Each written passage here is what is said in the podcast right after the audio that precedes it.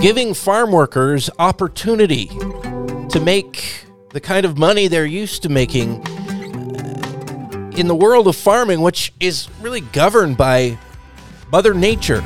You know, there's busy times and there's slower times. We're in sort of a slower time now, even though before you know it, things will get busy on the farm again. Welcome back to the Farming Show. Dillon Honcoop here on KGMI, as well as well, technically, I guess we're also kind of calling this the Save Family Farming podcast. Of course, I'm the communications director at Save Family Farming. We've been talking about this issue, and it has now come up in Olympia, as we talked about last week uh, with Enrique Gastelum here on the program. Uh, a hearing in Olympia about this issue of overtime for farm workers. And, um, you know, it's, it's counterintuitive to a lot of folks, but as it turns out, uh, the way that our state has enacted overtime for agriculture, for farm workers, has actually ended up hurting farm workers in many cases. And a lot of it has to do with margins in farming are already so tight. Costs are going up, returns are going down. Um, so farms are faced with a choice. They can't afford to pay overtime and stay in business in a lot of cases. The, the, the, money just isn't there. So, what do they do? The only option that they have is to say, okay, people are going to have to keep their hours under 40 hours a week. Um, we've seen this in a lot of other industries. You know, I've experienced that in the in the past of you know different changes that were supposed to benefit workers were put in place. Well, it just resulted in my hours being cut. And farm workers across Washington state are feeling that right now. State, uh, the state senate is, and their labor and commerce committee uh, has been looking at a, a measure that would allow a window, a seasonality window, as they're calling it, where farm workers could put in more hours if they want to, to, to go up to, in, the case of the language that they're looking at right now, 50 hours a week for a 12 week uh, busy season. We know how that goes on the farm. Again, make hay when the sun shines. It's busy at a given time, slower at another time. So you got to get the hours when you can. Joining me right now, uh, she is CEO of Visions Economic Development Center in Yakima, formerly the Rural Community Development Resources uh, Organization. Maria Rodriguez, welcome to the program. And and you testified uh, this week at that hearing in Olympia. Talk about why you were there and what your message was about this issue and how it's affecting farm workers and also small farms and farmers. Thank you. Yes, I was there to testify, and it's a very confusing policy, and it's very confusing to the general public and to farm workers and to farm owners as a whole. But I do have a, a Center for Latino Farmers program that I run out of our organization, and some of the main concerns is profit margins, which you mentioned a little bit. They're already so tight. These smaller farms are struggling to compete with the larger farms as it is, and increasing that overtime. Um, hours or having their employees work these overtime hours is really going to cut into any profits, if any, that they're going to be receiving. So this gives believing the farmers that we deal with and their comments that we get back from them is it's going to help us during the busy times where we can't afford to pay them those extra hours. Give us the that small window of 12 weeks or however they decide to do that right. for the workers to continue to work those 50 hours and then of course receive overtime after that there's positive comments, there's negative comments. Like I mentioned, it's a confusing um, ruling in what's going on. But to the most part, farm workers and the farm owners that we've talked about are know that it's busy times. Those farm workers that, let's say, you know, you have your 50 hours or your 40 hour work weeks and they don't they're not going to give them overtime after that because again farmers are already strapped for cash and for profit as it is. Yeah. What are they going to do? They're going to go seek another employment. They're going to go somewhere else. So instead of just working those extra hours at the same location they're going to end up working them at another location at another farm yeah. to for, make up that for, difference. for straight time there as well right? Correct exactly. So, yeah. so then they're going to be back in the same cycle. Yes it's still going to hurt us from spending time with our families. I mean that's farm labor. Unfortunately it's one of the toughest uh, jobs that that are out there but it's one of the most needed jobs in our communities. It's yeah. how we eat. Yep and that's what i grew up doing. I grew up on a red raspberry farm small farm Um, so I remember, I mean, July, we hardly ever left the farm because over here, you know, you're over in Yakima, you guys have various seasons of busy seasons. For us, it was basically the month of July. That's when we're harvesting our raspberries. My dad, who had the farm, he made all of his money for the entire year in like 25 days you know? Exactly. And so eh, to even miss one day to miss one hour was a big deal and, meant a lot to you know whether our family was going to make it or not. Um, one of the and by the way we're talking with maria rodriguez right now. She's ceo of visions economic development center in yakima uh, which is also home to the center for latino farmers over there talking about this issue of overtime farming uh, overtime, uh, what it really means to farm workers, what farm workers really want, as well as small farms. Um, and how they're being affected by this, particularly in labor intensive crops like raspberries and blueberries over here, like tree fruit, your apples, your uh, cherries, uh, pears, and the list goes on from there, plus asparagus and so many other things. Blueberries also in eastern Washington. The list mm-hmm. goes on and on of all the incredible food that we grow here. It affects all of the people involved in this.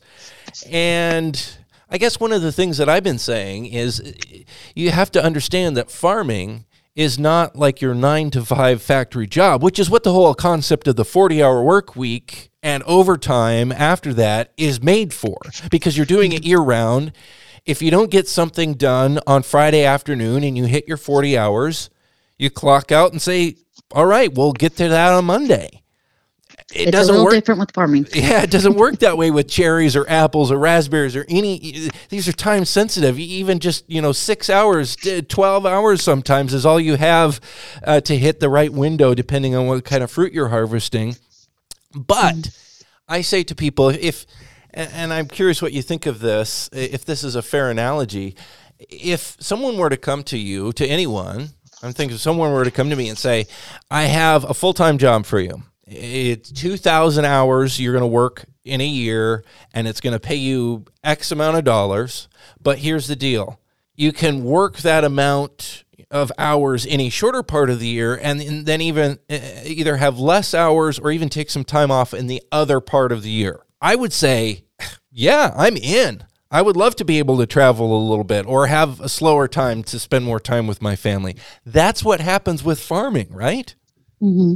yes and one of the things too, as we mentioned, you know, it is time sensitive. You can't leave the fruit in the tree for the next day because the weather, uh, especially here in Eastern Washington, is a little warmer than the West Side, and it just goes to waste. And farmers yeah. cannot afford to lose their crop. I mean, that's what they live off of. That's how they feed their families, and that's how they pay their bills. And you're right, everything's going up in expenses, and the income is not the same as it used to be. It doesn't add up as well as uh, as we would like it to. Some of the, so it's hard decisions yeah. for for the farmers and the farm workers to decide, you know, where are they going to go or what's going to happen. It's not an easy decision to do for policymakers as well.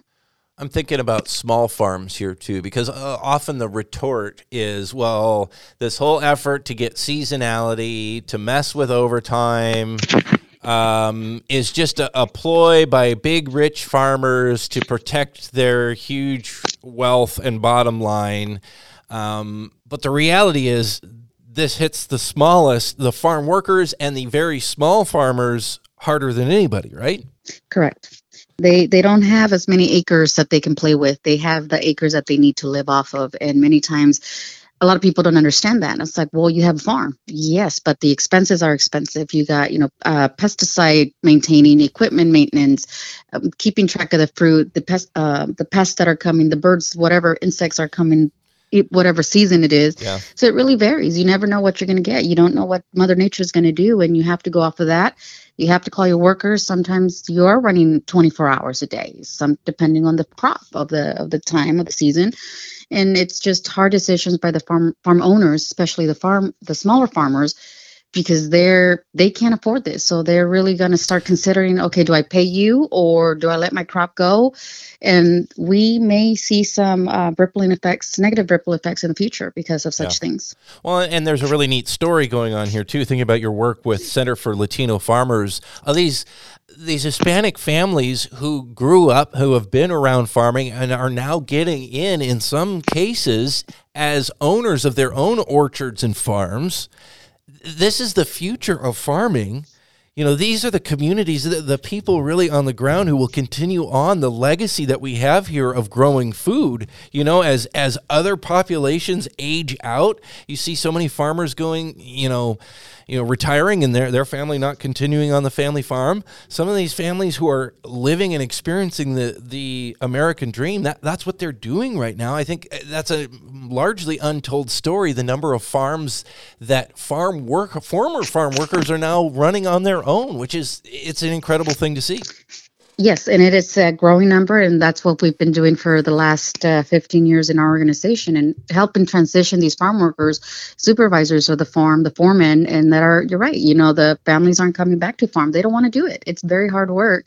So then they're selling it off to their foremen, and they yeah. take it on, and because they've lived in the land, they've worked with it, they recognize yeah. it, they know it, and now their kids are are picking it up as well absolutely. Just it, I, I, think that's so cool when i see that happening. And and you know on my real food real people podcast i've interviewed a few farmers who, who that's their story as well. I think of pedro cuevas over there in royal city. I think of flor maldonado up in uh, up in uh, Tonasket and, and mm-hmm. others that i've talked with about that. Again this is the farming show. I'm dillon honcoop here on kgmi our guest right now maria rodriguez. Uh, she's ceo of visions economic development center in yakima. Uh, which has a, a, project called Center for Latino Farmers. Uh, she spoke out on this overtime issue and a bill that would at least start to help give some relief to small farms and farm workers on um, the problems that the state's rollout of agricultural overtime has caused. So we, we've talked about what you're hearing from farmers on this. What about that word from farm workers? Are they reaching out to you as well and, and their desires in what they want to see happen with this issue? Uh, yeah, we've gotten uh, plenty of calls and comments, and you know, really clarifying what this 50-hour work week looks like and what it is. And it's really just uh, you're, still able to work more than the 40 hours or more than the 50 hours. You know, you're not capping the work week at 50, right. which is mis uh, misunderstanding many times. So trying to explain what the what the issue is and really what it means after those 50 hours, then you get your overtime pay. If you're right. working 60 hours, for example, it is a break for for the farmer, uh, in our case, we're helping Latino farmers, um, ownership, owner operators, to save a little bit on cost. But it goes across all farmers in the in the in the state. So then they're like, oh, so I can work more than fifty. Yes, yeah, yeah. you you can. It's just depending on the farmer. He may pick twelve weeks in the fall during picking season, or he might pick them in the springtime when to get ready for the crop. I mean, right. we don't know what the farmer's going to want. We don't know what the weather is going to look like. And it's a we're gonna it's a trial by error. We're gonna have to learn with it as we go and as it keeps growing and going in interstate now you testified at the hearing thursday morning. Um, what was that experience like? And what, what what was your sense of you know some of the farm workers that spoke there um, then some activist groups that spoke as well and their attorneys as well as as the lawmakers who were holding the hearing listening how did you feel the whole thing came across? Because there there was some pretty intense rhetoric about racism and you know a lot of heavy duty ideology kind of stuff that some folks are trying to pull into this. Uh, well, unfortunately, I did get there and I was able to testify towards the end. So I did hear everybody's comments, both what you just mentioned, the, the, from the farmers, the farm workers, the owners, the legal, and you know the senators that were in the committee, and you know as a nonprofit organization and in helping and dealing with different folks in our communities, you you get familiarized with their standpoint and you try to understand where they're coming from.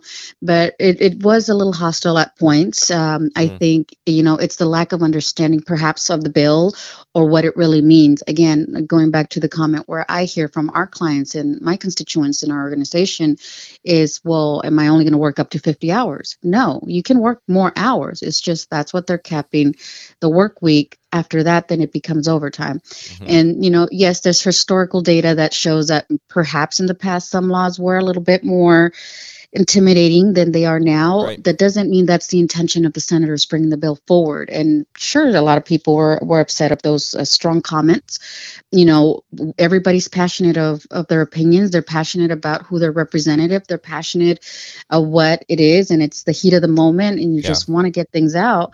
But you know, when you have a one-on-one conversation after talking and going through it, then it kind of mellows out. And I think that's this committees are they don't have all the time to mellow out that conversation really get to the data and the background and the history and why we're trying to do this to try to compromise but uh, it was very interesting to see that i've been in other committees uh, to testify for economic development for the farmers um, you know in agriculture and it's a little bit of different. It's different every time. It's never the same. There are some that are strong felt of their opinions, and rightfully yeah. so. They can, they're entitled to their opinions, but I think we have to be cognizant of you know what is this really doing, and how are we helping or hurting the situation.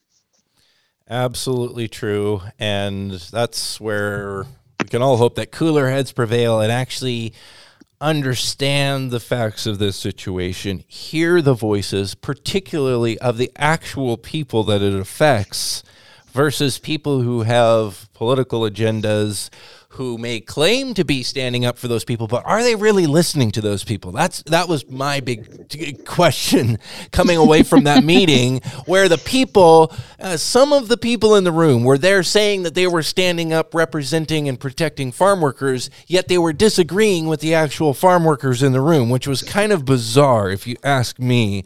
I don't know how you felt about that, Maria, but I, I thought, you know, there is more to the story here that people need to be actually listening to each other rather than continuing down a line just because that's where they've kind of staked their political claim. And and again, going back to my point, I mean, these meetings are to hear both sides, hear both yeah. comment. It's not meant to be uh, attacking a certain senator or a certain committee or a certain organization. We're here to work together. You know, this is what we're. That's why laws are made. That's what bills are passed to try to compromise. It's not going to be an easy decision. You know, not everybody's going to get what they want. Not everybody's going to be happy at the end of the day with the decision that's made the senators, I'm sure, are going to have a difficult time deciding and approving or voting for whatever bill comes to their table. Right. Um, nobody's ever going to be 100% happy. And that's just what compromise is all about. Yeah. And I think, you know, getting to know each organization and really talking, having those more thorough discussions with different parties, making sure everybody's understanding, okay, this is A, this is B, this is C, let's go any questions on each of these items and then so we can get everybody's point of view everybody's on the same page then we can you know we, we still have our own opinions we still are, are going to feel very strongly about our opinions but there's uh, there's different ways to go about it and always try to diffuse a situation yeah. and in this case i mean you know we don't have a lot of time to do that i mean yeah. two minutes allowed per per testimony and there were a lot of people testifying and so that just shows how many people care about what's going on in our state. We yeah. care about our farm workers, we care about our farmers, but you know, as the Center for Latino Farmers, we have to see, okay, our clients are the small farmers. How is this affecting them? How is this hurting them or helping them? How do we help them explain this is what this means? You know, uh, so whatever happens, where you're getting your farm workers, they're already struggling in getting farm workers to come work in their farms and competing with the H2A workers, you know, these are things that oftentimes benefit the larger farms. And some people don't always take that into account. You know, they're trying to yeah. reduce costs, and this is going to help them a little bit to maintain those revenues and keep them at home with their families. And and this is you know some people say ah they don't like farms getting bigger and bigger. Well, it's rules and situations like this and a myriad others uh, that are causing, you know, or at least part of the, the reason why farms are getting bigger to be able to manage this kind of stuff. Um, let, us not, yeah, throw the baby out with the bathwater. Uh, so mm-hmm. to speak. Maria Rodriguez, CEO of Visions Economic Development Center, with us here on the Farming Show uh, this half hour. Just about 30 seconds left. Maria, just real quick, you know, uh, we're on the air here over in Western Washington, but we're going to share this on the uh, on the internets. Uh, so folks over on the east side may be listening in at one point or the other as well. Uh, just tell them real quick about your your organization, how they can get in touch with you, and uh, what kind of stuff you guys do. Great. Thank you so much. Again, Maria Rodriguez, CEO of Visions Economic Development Center. We have uh, primary programs of economic development where we provide business assistance and access to capital for 11 counties in central Washington. The Center for Latino Farmers program, which again assists uh, transitioning farm workers into farm ownership, our citizenship program, and our latest initiative in veterans trying to get into business. So you can always contact us at 509 453 5133, located in Yakima. Maria, thank you so much for your time and thank you for speaking you. out on this issue. You have a great one.